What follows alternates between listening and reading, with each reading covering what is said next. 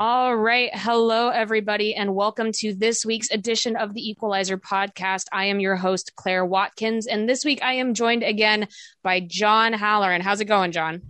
I'm doing well. It felt nice to get the regular season started. Yeah, it did. I think I'm just going to go ahead and start. I've been starting kind of like this recently, just with sort of a vibe check, an emotion check. How did it feel to get into some regular season play this weekend? Did it feel like the games mattered a little bit more? Did it feel like maybe they mattered a little bit less in the context of a full regular season? How did it feel to kind of sit through this for the first time in 2 years? You know what it felt like? It felt like there was no Challenge Cup, to be honest with you, which I saw somebody else say on Twitter, but this is the kind of season you would have expected these games to perhaps – the last game notwithstanding, have a little bit more offensive punch. It was so surprising to see those games, especially on Saturday night, be as tightly contested and at times sloppy as they were, because these are teams which have gotten 4 or 5 games under their belt already, and it looked like it was game one for a lot of them. Yeah, I was surprised. It seems like the mental aspect of the game is something that a lot of teams are sort of struggling with right now, which I think is interesting.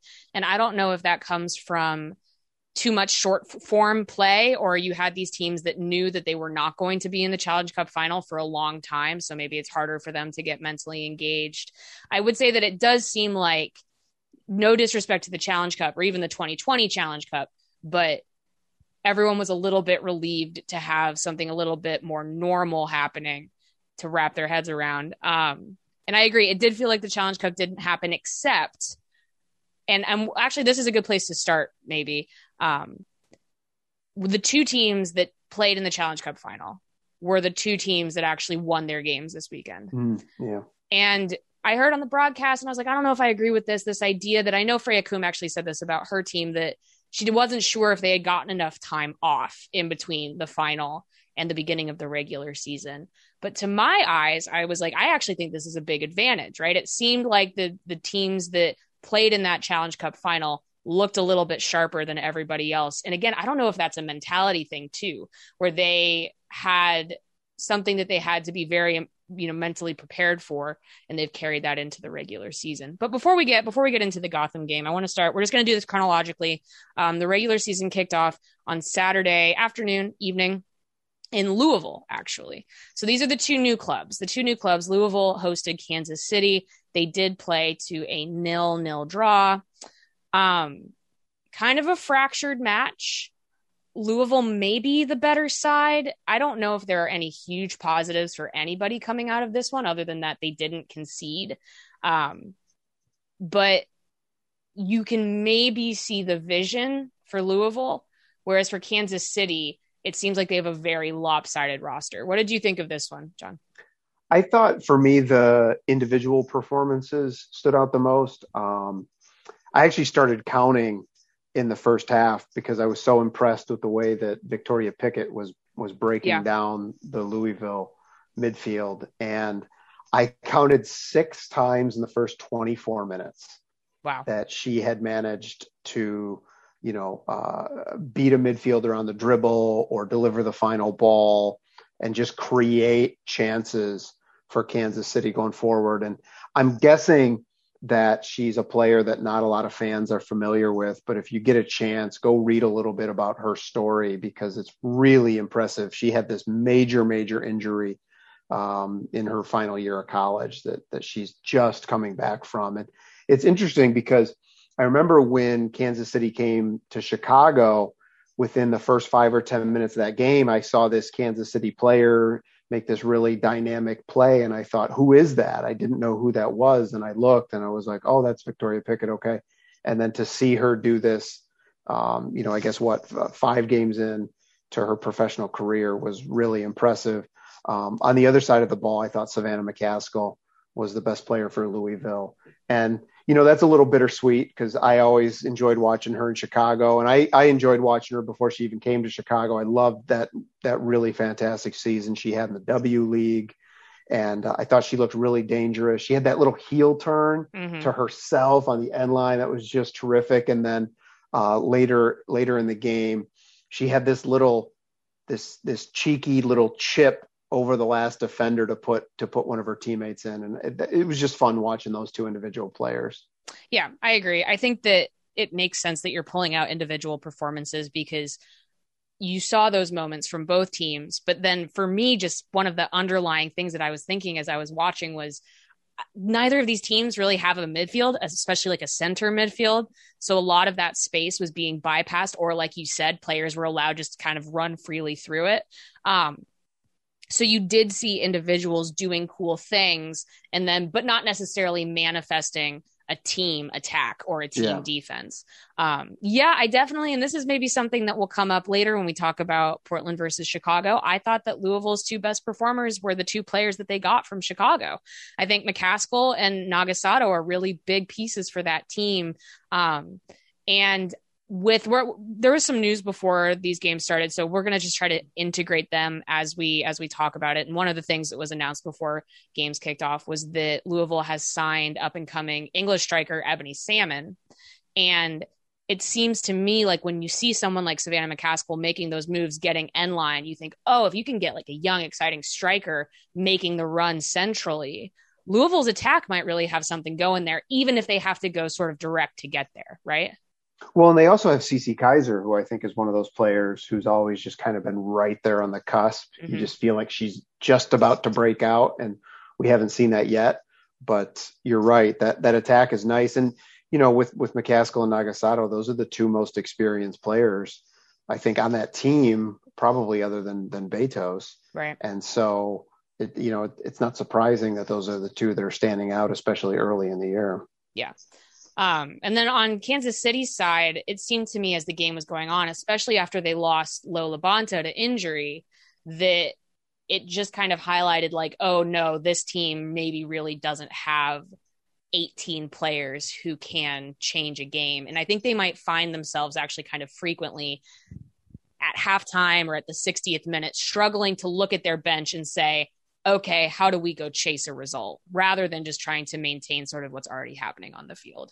And I think that's an after effect of after the 2019 season with all of those players in Utah. You saw, I don't know, it was like 6 or 7 or 8 retirements, trades, et cetera, where there was nothing coming back the other way. Right. And so, obviously they get through 2020 and then those players' rights are transferred over to Kansas City. They just don't have a deep roster. And so that's what you're seeing. And it's interesting you mentioned Labonta because I thought she looked really sharp early in that game. So maybe that game turns out differently if she doesn't have to come off. Yeah, I agree. It seemed like in the second half, they had a lot of wide options. It's that same idea. They have a lot of wide options. They don't have a lot of central options or also the players that they have on the field, looking at someone like Mallory Weber or Darian Jenkins, where if those players are only having an okay game, the rest of the roster can't kind of carry that. So they either need better execution from the players that they do have, or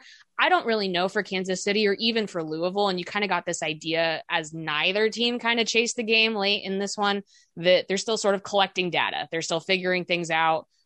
They'll take a point and move on because there wasn't a ton of urgency, but I also was in the back of my mind saying, well, I don't know what I would do in this scenario either. Well, Jenkins was one that I was hoping to see a little bit more out of in that game. I when I saw her name on the team sheet, I right away, the first 10 minutes of the game was really focusing on her play and seeing if she'd bring herself into the game. And, by the time you got to the end of the match, she didn't really feel like she had done that. Right. So this one ends 0-0. They'll be happy with that. Definitely an even game for the two teams. I think we're going to see more lopsided things, obviously, as they start playing some other teams. Did this game change your opinion of how many wins you think either of these teams are going to get, or is this still kind of in line with what you thought? Yeah, so it's funny you say that because as I was taking notes for this game, I was starting to feel that way. I was like, oh, well, maybe I've underestimated these teams because I think I said maybe a couple of weeks ago on the pod that Louisville felt like a team that was coming out with that new team energy still. Right. And that might fade over the course of a regular season. And I still think that might happen. But as I was kind of getting excited watching this match, even though it was a 0-0 game, the last note that I wrote in this match was, these are still probably the 7th and 8th best teams in the league. Yeah. So when they're playing each other, it's a little tougher to get a gauge of where they might be at. Yeah, I agree. So they'll take it. So will we. But as we said, not necessarily as cohesive as we would have liked to see the regular season start. And this is going to be a little bit of a theme. So let's move on to the next match of the weekend, which was Gotham hosting Houston. Gotham finally back at Red Bull. It was a really big triumphant moment when Cloud9 got to raise their TIFO. You could tell that the vibes were really good. Gotham, it really just felt like they had kind of shrugged off the Challenge Cup final, maybe even holding their heads up high because they really competed in that game. And now they're ready to take on the regular season. Gotham does not really outplay Houston here. Right. However, it is that little bit of grit, that little bit of magic. And they're the ones that kind of get over the top. And I think it's interesting because we saw a couple personnel changes for Gotham, right? We saw Carly Lloyd be pushed back into more of a false 9, more of a 10 role behind Evelyn Vienne. We saw Estelle Johnson start. This was some of the stuff that we talked about on the podcast last week of like, maybe these are some tweaks that Gotham can make to get the 11 plus players on their field. Imani Dorsey was not available. I'm not entirely sure why Sabrina Flores didn't start in that spot, but a lot of moves there that I really can't fault that make sense as they work towards their best 11. However, it just feels kind of like luck, right? That Houston didn't score in this one, right?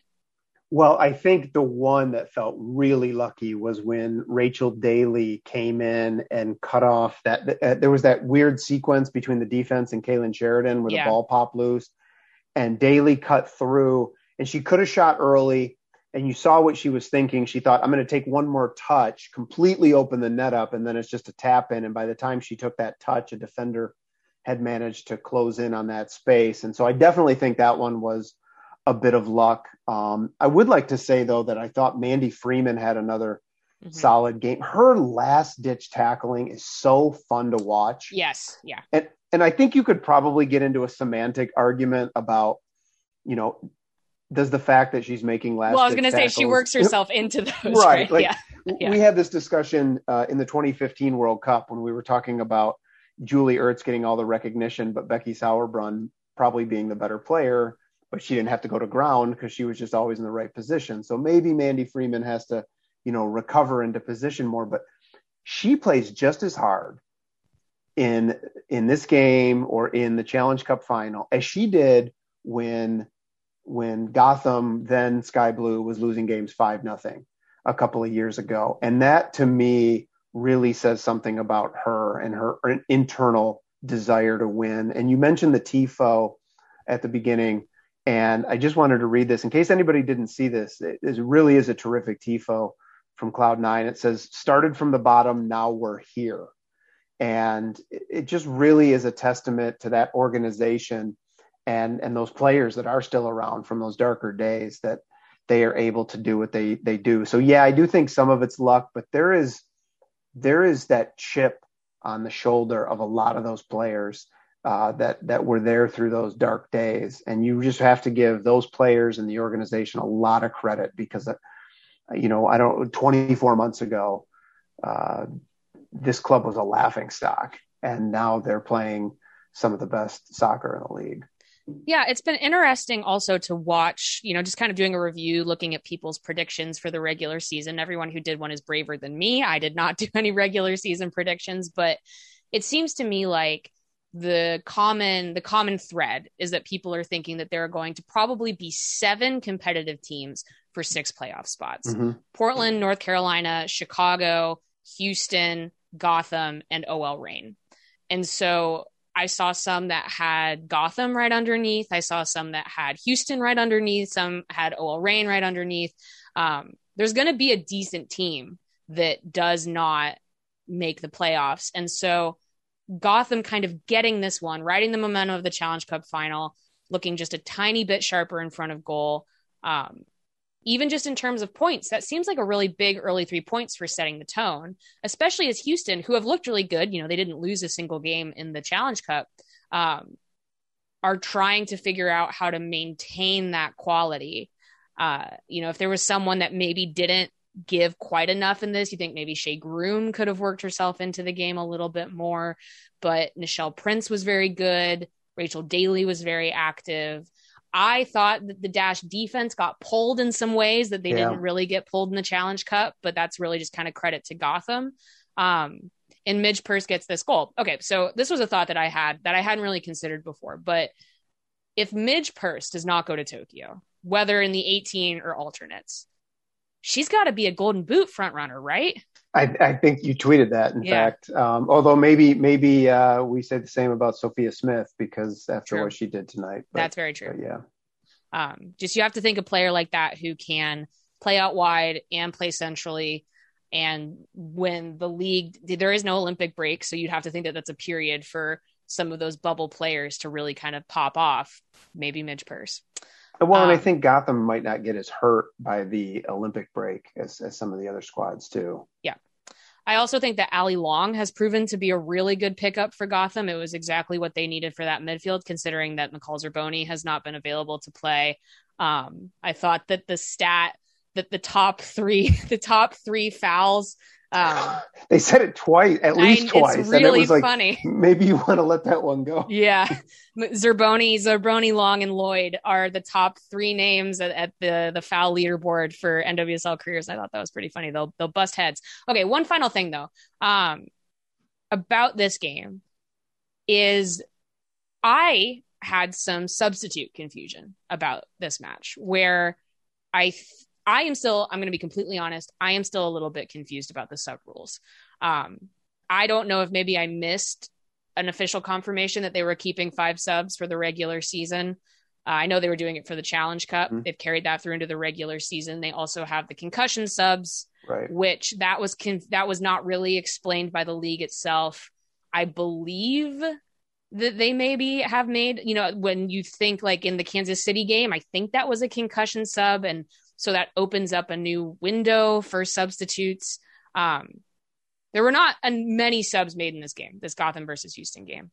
And I'm wondering if managers are not using that opportunity enough, or do you just think that they should just stick with kind of that common knowledge? We're going to stick to 2 or 3 subs and let this team work it out.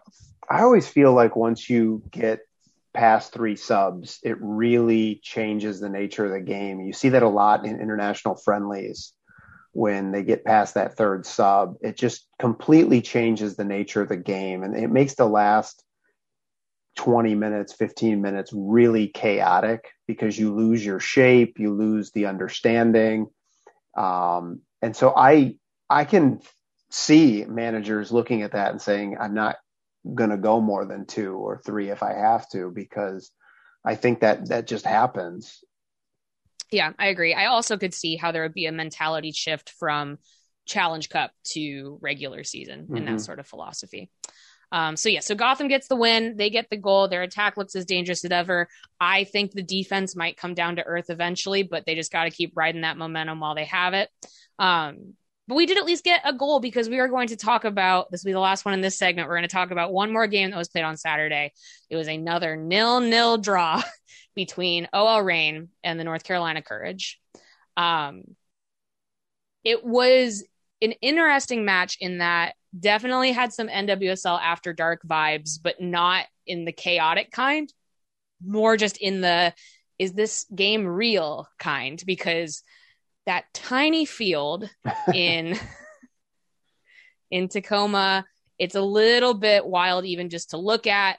The players play a little bit differently, and it did kind of seem like it might have frustrated North Carolina on Saturday night. This game wasn't great. It was another game where things were just a little bit disjointed. North Carolina, I think, had almost they were at like 2 expected goals based on their XG, and they just could not get something dangerous going in front of goal. I thought Karen Bardsley had a decent game, but I also don't think that many of those shots were forcing her to do too much. Another one where the midfield was a little bit passive. Ziara King was really kind of slashing through that North Carolina midfield, and I don't know if that is having to do with the field or the travel or what they're still working out, but I think that you saw North Carolina still have some of those weaknesses, whether it's on the outside or in the middle of the field. But the main overarching thing, there's not a lot to talk about in this one other than you know, neither team played all that great. Both teams probably should have had at least one goal. However, in the grand scheme, another piece of news is we did actually get official confirmation that Eugenie Le-Sommaire will be joining OL Reign on loan from Olympique Lyon. We heard some reporting that Rose Lavelle is likely to join her. We already have Marajan and Bouadi announced. Right. So for the Reign, they're just kind of treading water, right? Until the cavalry arrives, you got to think. Well, and then you have to go through the whole thing of how do you integrate those players and right. How does that change the dynamic, number one, of your team on the field, but number two, your locker room right. as well. And it's never easy when players come in and are taking other players' spots. And you'd have to imagine that of the players you mentioned, at least three of those are more or less walking in to the starting 11. Right. So now you've got a third of the team that was starting or having a chance to start on a weekly basis, now not. And plus, you know, if you look at OL Reign's roster, they've got a fair amount of talent on the attack. And that's really going to make getting on the field for them tougher for those individual players. It should, in theory, make the team much, much better because those are all very dynamic players, right? Right. Le-Sommaire can burst down the wing and open up a defense. Marajan is probably one of the best in the world at delivering the final ball. And Lavelle can do both of those things, right? I mean, she can blow people off the dribble in the middle of the field and deliver the final ball and score goals.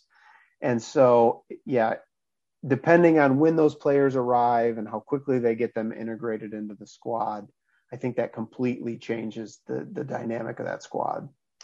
I think you're right. And I do think that you're right that it's going to present some challenges in addition to making them a better team. I think that positionally, they're a little bit lopsided with the people coming in.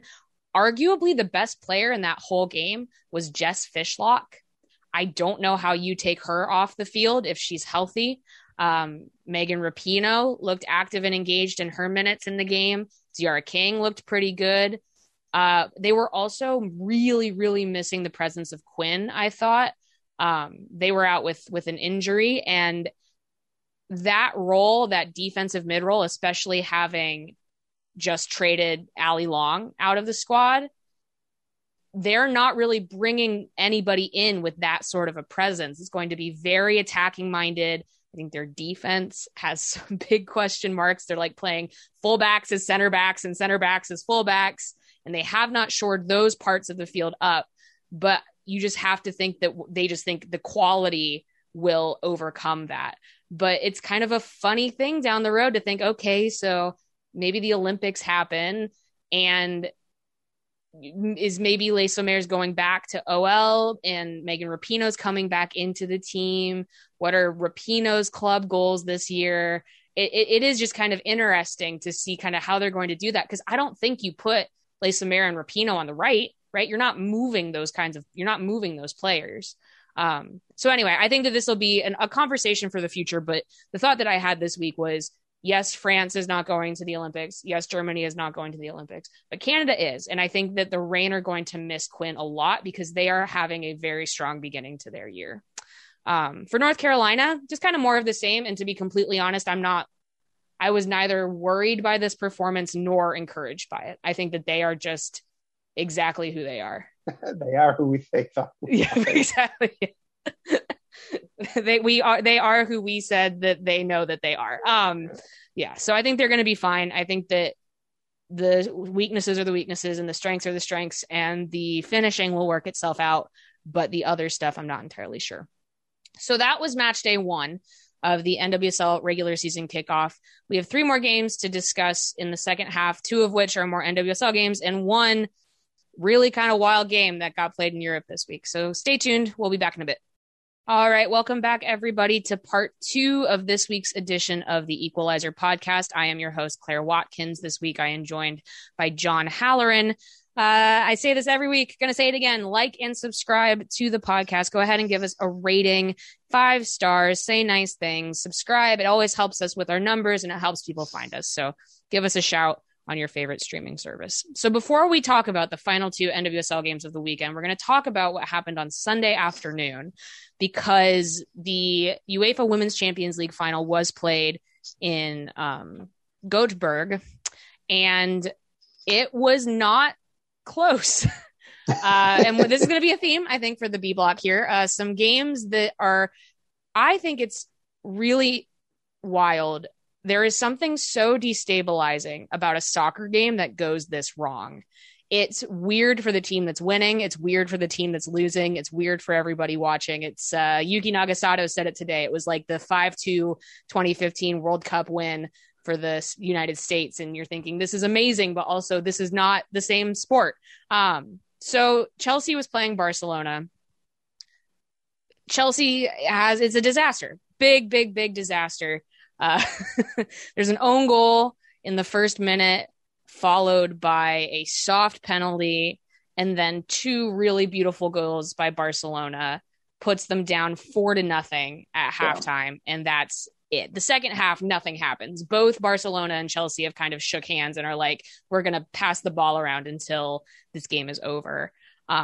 Obviously, storylines being that Barcelona lost by quite a bit to Lyon in the 2019 final. They have developed and worked on getting better since, and they were able to show off that quality this year. Definitely for American fans, we were talking about, this was another really high profile loss for Sam Kerr, her team getting kind of annihilated in a final. There was some back and forth because she had made a comment about the UEFA Women's Champions League 2019 final not being competitive. And then this one was also not very competitive on her end. I know you watched this one, John. Did you have any main takeaways? I just think it's exactly what you're saying, in that the way that match started, Chelsea just gets the wind sucked out of them so fast and in such a freakish way. That opening goal. Now, look, there was a breakdown which led to that. So, there was a giveaway in the back as Chelsea was trying to transition up the field. I don't, this might even be hard for people to remember because this was literally in the first 20 seconds of the game. But right. Chelsea tried to come forward. They lost it in transition, which is the worst time you can lose it. Barcelona burst down the left side, brought the ball into the middle, hit the crossbar. Right. Then there's a loose ball. Then the ball, then a really terrible putback that goes like 30 yards up in the air. That kind of bounces around, but then the clearance, the Chelsea defender clears it off another Chelsea player. Yep. And then the ball jumps up into the air with this weird spin towards the corner. The Chelsea goalkeeper still almost saves the ball. So this is the most bizarre sequence of events that you can possibly imagine. It's a freak opening goal, which is then followed up, seconds later, by a penalty that I'm not 100% sure was a penalty. Now, I wish there were some different angles to that, but it really looked like the Barcelona player kicked the back of the feet of the Chelsea player and then just fell down. And it looked like she was in pain. Right. It looked like that whatever had happened hurt, but I don't necessarily think it was a foul. Now you're down 2-0, 5 minutes in. And not to take anything away from what Barcelona then does, for the next two. Right. But I don't know what you're supposed to do if you're Chelsea in that situation. It's just such a gut punch. It's that old adage that everybody has a plan until they get punched in the mouth. And when it happens that quick and that hard, I just don't know how mentally you pull yourself out of that abyss. Right. And it was going to take Barcelona really taking their foot off the gas, and they just didn't do that. It only took them 35 minutes to get 4 goals. And then they did take their foot off the gas, but at that point it's 4 goals. What do you do? And you looked at some other stuff happening in the game where Barcelona was really kind of annihilating Chelsea's fullbacks. Chelsea had some injuries on the outside, so they were playing like their 3rd, 4th choice fullbacks. You saw tactically, Emma Hayes has had moments in this Champions League where they haven't looked entirely prepared for what other teams are doing. We saw that in their game against, Bayern Munich. We saw that in their game against Wolfsburg. So I don't know. I think that you definitely maybe do a little bit of hand wringing after this one. a little bit of questioning the Chelsea project. But I just think that, as you said, it went so horribly wrong at the beginning of this game, and it's a final. And I don't know what you do to set it right other than try not to lose the second half, and they didn't. And just a big congrats to Barcelona. I do want to bring up one other thing, though, in the context of Barcelona's development, which is that we've talked about this on this podcast before, and I'm sure we talked about it off it as well, which is that Spain is really starting to come into its own as not only, right, they have just one powerhouse club team right now. They didn't lose a single game in their domestic league this year, but they are the best team in the world, according to the UEFA competition, right? Or the best team in Europe. They have had some really intriguing and positive performances on the international stage in these most recent international friendlies. And they were even pretty good, right? Back in 2019, they gave the U.S. a big scare. In 2020, they played a very close game against the U.S. in the She Believes Cup. You have to think if Spain is getting that killer instinct, and a lot of Barcelona is made up of Spanish players, not all, but many of them. If they've got that mental aspect unlocked through experience and work, you have to think that they may be dark horse front runners for the Euros or even a really deep run in the World Cup in 2023, right? I think you're seeing that development. And I would say that there's a couple of things. I think my initial reaction when you talk about the rise of Spain on the international stage is that we have said this about other teams throughout time. So whether that was China in the 90s or Norway, had their time in the sun, or there were times, we've thought France for the past 8 years was going to make a breakthrough, and they never did. There was a point there where it looked like Canada was going to become a big rival for the U.S., and then they kind of fell back. I think perhaps one of the differences is that Spain very much has this intensely strong soccer culture. Right. And there have been very few countries in the women's game that have had that culture and then fully committed to developing the women's side of the game in their country. And if Spain goes that direction, that could be really scary, for the U.S.'s dominant place on the world stage, because whatever you want to say about the United States, the gender cultures in a lot of these other countries, women are not expected to be athletes or to be competitive or to be physically strong. And so there are a lot of cultural forces working against other nations ascending on the international stage. And if that culture in some of those countries changes, or if, and we've talked about this for 20 years, if some of these countries start to put a little bit more investment into the women's side of the game, that's going to change the paradigm. I don't want to jump too far ahead based on, what might just be a golden generation for Spain, but it certainly looks promising, and it looks promising in a way that, we've seen. What impressed me most about Spain in 2018 and 2019 was that in 2018, they showed that they could dominate possession against the U.S. Right. And then in 2019 in the World Cup, they abandoned possession and showed that they could stay physically with the U.S., which is not something anyone expected. Anyone watching that game, anyone in the stadium, no one on the U.S. coaching staff, no one expected that game to play out the way that it did. And so I think that Spain and players, especially who grow up in a soccer culture, have an ability to change tactics, change formations in a way that U.S. players are generally not accustomed to. Yes, I agree.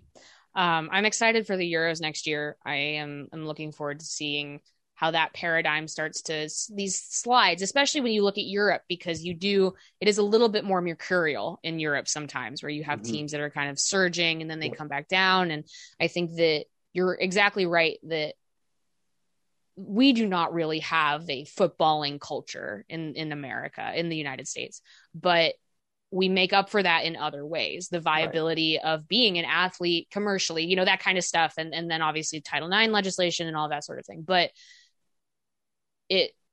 the idea that as these countries start taking this a little bit more seriously, or even if you just say like these clubs start to take this a little bit more seriously, that built in footballing culture is going to go yep. a long way. Yep. And so I am excited to kind of see what happens, because in some ways it feels like something we've seen before, and in some ways it feels kind of new. And so I think it's going to be fascinating to see what happens. And I think it's only good. I think that the more competition the U.S. has to keep pace, the better.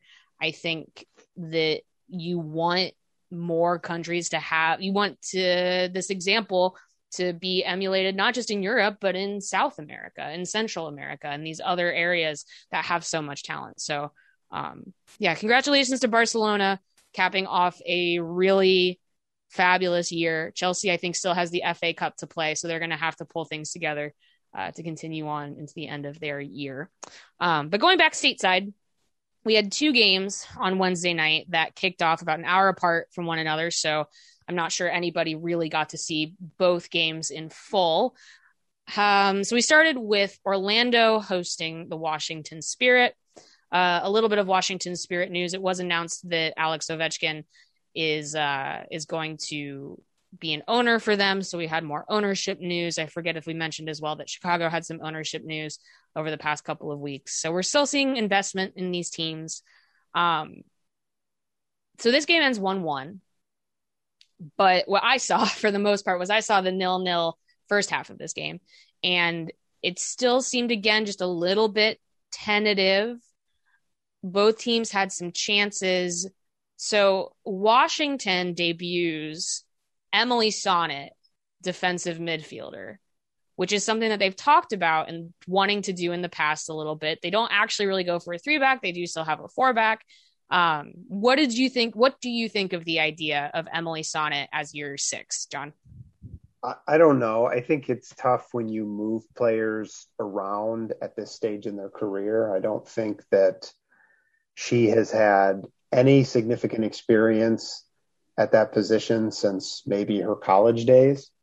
And I think that when you do that to players, it's trickier. But on the other hand, you know, she has a disruptive style to her play, her natural disruptive style to her play, which can often be very effective as a 6. And it would also help mask, because there are times where she gambles and she just goes, and sometimes she makes the wrong decisions. Right. And if you're in the back line, that is a catastrophe. If you do that in the middle, in the midfield, you still have players behind you who can help stop the attack. So, you know, I don't think it's the worst idea, and maybe, you know, a few months from now we look back on this and we say, wow, that really helped out. I think for me the bigger thing is that, you know, we talked about Washington's slow start in the Challenge Cup, at least compared to expectations. And now you're starting off the regular season with a draw, and, you know, look, Orlando's improved, but I still don't think anybody is looking at Orlando as a top team. Right. And I think people pretty much expected Washington to be the number 2 or number 3 team in this league this year. Right. And there's nothing in the results that would indicate that that's where they're going to finish. Yeah, I agree. I think that they have more question marks than they thought that they did. And the two players I want to highlight there are the two Ashleys, actually, Ashley Hatch and Ashley Sanchez, because I think, at least based on what we were told going into this season, they were very secure in those two. You got Ashley Hatch up top. You got Ashley Sanchez working into this role in the number 10. And there has been some plateauing of both of those players. Hatch, you know, worked her way into a bubble spot with the U.S. She did the ID camp for them. Sanchez had a couple really exciting moments in the 2020 Challenge Cup. But that has not necessarily turned into something that is super effective at this moment. And so, you know, that we knew the things about Washington that were going to be different, right? Integrating Kelly O'Hara, getting Emily Sonnett involved, deciding whether or not they want to do a 3 or a 4 back, those kinds of things. Trinity Rodman, they've got the kid up there, you know, she's doing really well, but it needed Ashley Sanchez to take that next step forward, especially in the role that she's being asked to do with Rose Lavelle no longer with the team. And I'm not sure we're quite seeing that quality just yet. And you start to think to yourself, maybe this is one project too many. Ashley Hatch didn't start this game. Rodman started over Hatch. Hatch did come in later and she did get the goal. It was a great header. Yeah. But I just think that they have more roster questions than maybe we were led to believe. Yeah, I think because if you look at this team at the beginning of 2020, it was almost a finished product. Right. At least it looked like it was almost at that stage. Now, again, there's been injuries and there's been changes to their lineup. But when you looked at this team at the beginning of 2020, you had your back line more or less finalized. If you looked at Staub and Nielsen and Huster and McGrady, you looked at that midfield and you said, okay, we've got Sullivan and DiBiase and Lavelle. It was more or less there. They were going to add an attacking piece or two and then kind of finalize it. And that's, you know, they brought Sanchez in and you thought, okay, like this is what they're going to go with. And then things started to happen, whether that was Sullivan picking up the knee injury, which limited her time, whether that was Lavelle moving on. And then you bring in, as you mentioned, maybe one project too many. And we've talked about this multiple times on this pod, that O'Hara and Sonnett, and now you've got to integrate them into the squad. Right. And you bring in Rodman, and this is not in any way to denigrate what she's done, because she almost across the board, people would say she's been one of the most impressive players. But I don't think maybe anybody other than Richie Burke thought she was going to step in this early and be this good. Well, now that creates an issue. Now you got to move pieces around or rethink how you might want to set up based on that. And there's just so many moving parts. And I got to say, like, if I was in that position, there's a point where you have too many options, and it just creates more confusion. And he's got to start to put a couple of post holes in. They're going to ground the squad, and he's going to say, okay, this is always going to be my 6, and this is, you know, always going to be my 8, and I'm always going to play this player here. And then, you know, if you need to rotate the squad here and there, it's not as big of a deal. But right now, you don't know what formation they're going to play. You don't know who's going to play in what position, let alone who's going to be the starting 11. So it's not even just rotating players within a system. It's rotating the system and then moving players to different positions within the system. And you add all of those things up, and you're now talking about dozens and dozens of combinations that you've got to think through. And then even if you find the right one, if that takes 6-7 games, you then need another 4 or 5 games until that coalesces. Now you're halfway into the season. Right. Yeah. And the other thought I had while you were talking is that idea of where do you put people? What's the best combination? I mean, one of the side effects of putting Emily Sonnett in at the 6 is that you're pushing Andy Sullivan towards goal, which the team has talked about wanting to do. Yep. And I don't think it's necessarily a bad idea, but it is just another change and isn't necessarily just keeping it as simple as possible and letting players play to the best of their ability. On the flip side, though, it really seems like Orlando has figured out how to calm their minds a little bit and trust some simple soccer. And it doesn't always necessarily make for the most exciting of games, but some of that confusion and the mental lapses that we saw in 2019 are really just not happening this year. And they're able to just kind of very pragmatically take steps forward with what they're doing. I thought Sydney LaRue looked up for it tonight. Obviously, they got the equalizer, just going very direct to Alex Morgan, who that was a class finish. I thought, you know, she just tipped it up over the goalkeeper. I thought Phoebe McLernan had a good game. She kept Rodman in check for the most part, or worked very hard to keep Rodman in check. And Orlando is kind of finding a place to put their feet right now. And I think that has to be really positive for them. Yeah, I think you saw they brought a couple of players in this offseason, veterans and defenders who could, as you talk about, calm things, so just keep things a little bit more even keel, and then take advantage of what you got, which is speed and power up front. Right. Play the ball up there, find opportunities as they did at the end to put Morgan in or to get LaRue, you know, faced up on goal. and stay in the games. And, right.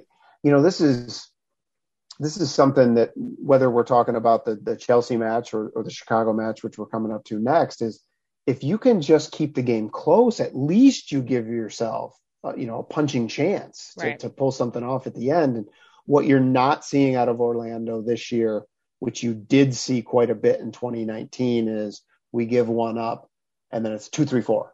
Yes. Right. All in succession, complete and utter collapse. And that's just not happening this year. And that's been, again, it's very, very early, but that's been the difference. Yep. Agreed. So they have to be feeling pretty good. I do think in general, what we've seen in the league is that there are no disaster teams. No team here is a disaster. And maybe a team is one injury away, and we'll see about that. But I think that is good and bad, in that it's good that the general level is raising, that the parity is continuing, but it is kind of turning into, and this is a good segue to our final game. Is there only one good team in this league right now? One dominant team, I guess. Yeah. Well, North Carolina, I think, is going to, number one, they're incredibly dangerous. They could score 5 goals on 5 shots. Right. They could score 0 goals on 25 shots. So they're going to be a bit up and down, but assuming they do bring Sam Mewis back, as has been reported, I think that's obviously going to make a big difference, because any midfield in the world with Sam Mewis and Dabinia is going to be dangerous. So I think, Portland has clearly let their intentions be known. If that wasn't clear enough in the off season, when, they're like, oh, well, I think we'll pick up Crystal Dunn because we weren't good enough yet. And, you're seeing Smith and Weaver really start to take the next step. And last season we saw Hubley step up in a big way on the defensive end. And so they just keep, adding pieces. And then of course they went out there and whether it was winning the Challenge Cup or what they did to Chicago tonight, just really saying, here we are, come and get us. Right. I mean, it was almost like they watched Barcelona and said, we can do that, do that.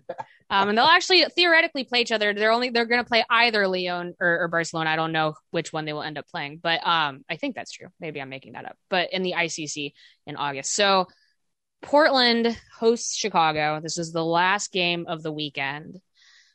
I think we all knew kind of how this was going to go. I don't think we thought it would be this bad. Yeah. You talk about just a disaster. So you have a Tierna Davidson own goal in the first 5 minutes of the match, another penalty. It was actually kind of shades of this Champions League final penalty that was scored by Christine Sinclair. Sophia Smith then gets 2 goals on her own. And then it was Tyler Lucy who got the final goal at the end of the match. Another thing that happened in this game is that Julie Ertz got hurt pretty badly. Yeah. And we don't know exactly how serious it is. After the game, Roy Dames said that they're going to get her an MRI. We're recording this on Sunday. I think this is coming out on Tuesday. So I think in between Sunday and Tuesday, she's going to get an MRI, and maybe we'll get more information on that, but it didn't look good. It was her right knee. It looked like something happened when she and a Portland player both kicked the ball at the same time on opposite ends of the ball. And her leg got yanked, and that is never good. You don't see Julie Ertz take something like that often. I don't know. I mean, yes, Portland is good. We know this. What do the Red Stars do now, though, I think is the question. Yeah, I don't know. I think, and I said this on Twitter tonight, but I just said that they have too much talent and too much experience to be 0-3-2. In their first 5 games of 2021. And I know that those are technically separate competitions, but they're still 5 official games and they haven't won one, and they got obliterated tonight. And listen, they have never been good in Portland. Right. When they go on the road to Portland, it's bad. It's always been bad. It's, at least for the conceivable future, it probably always is going to be bad. And as we already said, Portland, not only has picked up more pieces, but their young players like Weaver and Smith really showed tonight that they're taking that next step. I don't know with Chicago, because look, we can talk about Sam Kerr and the inability for any team, I think, to replace her. We can talk about the McCaskill and Nagasato trade, which I still don't understand. But the fact of the matter is that those are the three front players from the 2019 championship team. That midfield and that defense is still too good to be giving up, let alone 5 goals. I mean, we could even look back at the Challenge Cup where you have games like the one against Bahrain where they gave up 3 goals. Right. That shouldn't be happening. Tierna Davidson is, you know, or at least is pretty widely thought to be the next in line to be the starting center back for the best team in the world. Right. Sarah Gordon has received national team call-ups. Casey Kruger has had many, many years of national team call-ups. Erin Wright, I think, has only had 1 call-up, and yes, she's coming off of a pregnancy. So I guess, you know, maybe you can excuse that. But then that midfield is Julie Ertz, arguably the best number 6 in the world, Danny Colaprico and Vanessa DiBernardo, who people consistently talk about as being 2 of the more underrated players and some of the best midfielders in the league. So when you combine those 7 players and Alyssa Naeher, who is the starting goalkeeper for the United States women's national team, you now have this group of, 7, 8 players who should not be giving up a goal a game. And if it's 1, fine, maybe you can work your way back, but 2 should be unacceptable. 3 is a disaster. 5 is off the page. Right. Yeah, no, I completely agree. I think we saw, and I don't know, this is where I genuinely, I'm not trying to act like I know more than I do, but when the defense and the midfield are struggling so deeply to get on the same page, and this isn't fair what I'm about to say, but it is the thought that you have, and the thought that you start to have is effort.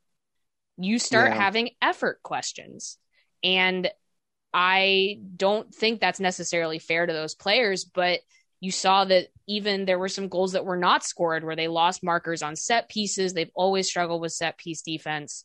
It seemed like Naeher was not always on the same page with her center backs. They could not get through that midfield 3 of Sinclair, or 4 of Sinclair, Horan, Dunn, and Rocky Rodriguez. And also they let Dunn, this was Dunn's best game in a Portland Thorns jersey by far. And I think that this is when you just talk about Portland being scary. That was a gear that they hadn't hit yet, even in the Challenge Cup, of Dunn really feeling comfortable in the system. And her run out against Chicago was what they want and what makes them, I'm sure they would say, one of the best clubs in the whole world. And yes, like they conceded the 3rd, they conceded the 4th right after Ertz came off. They conceded the penalty right after the own goal. You see some of those similar mental things where sometimes these things come in spurts. It is really concerning that they gave up 3 in their last match and they gave up 5 in this one, because that was not happening at the beginning of the Challenge Cup. So yeah, I don't know. I don't know exactly with the players that they have available to them. What do you do when you have a very set 11 of players that you trust and they are not giving you what you need? Yeah. I think almost they need to go back to kind of their DNA, which was, obviously working hard. And you mentioned that because the one thing that should never be acceptable regardless of talent level is that we saw in the second half, we saw Christine Sinclair, Rocky Rodriguez, and Lindsay Horan get open in the box on set pieces in the second half when it was already 4-0.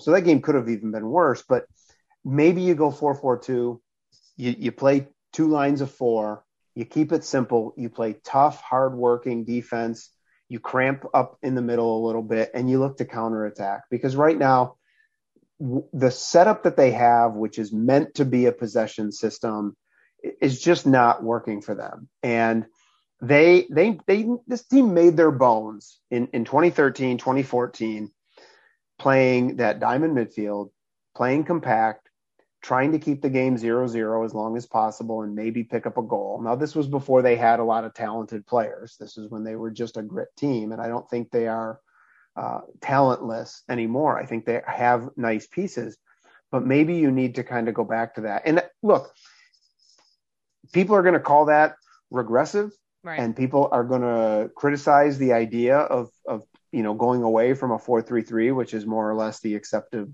world formation at this point. But the bottom line is they need to be able to pull points. Right. And right now they are not set up to do that against anybody. Right. And that's a real problem. Yeah, because agreed. they had a relatively easy schedule in the Challenge Cup with who they were playing at what points with the international break. And they still haven't won a game. Yep. Right. So it is one of those weird things where I know for us, we watch the team very closely. We're both based in Chicago. Some of this feels like some stuff that we've seen before and we figure that the team will work out some of it, but some of it feels kind of new for this group. And so that I think is where it gets a little bit scary. You have to assume that Ertz is going to be out for a while, barring a miracle. They're going to get Morgan Gautraw back next week. I'm sure that they're looking forward to that, but yeah, they host Gotham next weekend. And I think that you have to consider that a must win or a must something some sort of positive result. Yeah. A point, at least. Exactly. And it's a home game, so really you should be hoping for more. Exactly. Otherwise, you start to really maybe lose the plot. So we will see. So that was a long first weekend of NWSL play. Hopefully we didn't miss too much. I have to admit, at some point it did get a little bit overwhelming, but I stuck to my notes. Hopefully we touched on everything that happened. And we will be back next week with more action. Thank you, John, for joining me. Shout out to our producer extraordinaire, Jacqueline Purdy. I have been your host, Claire Watkins, and this has been the Equalizer Podcast. See you guys next week.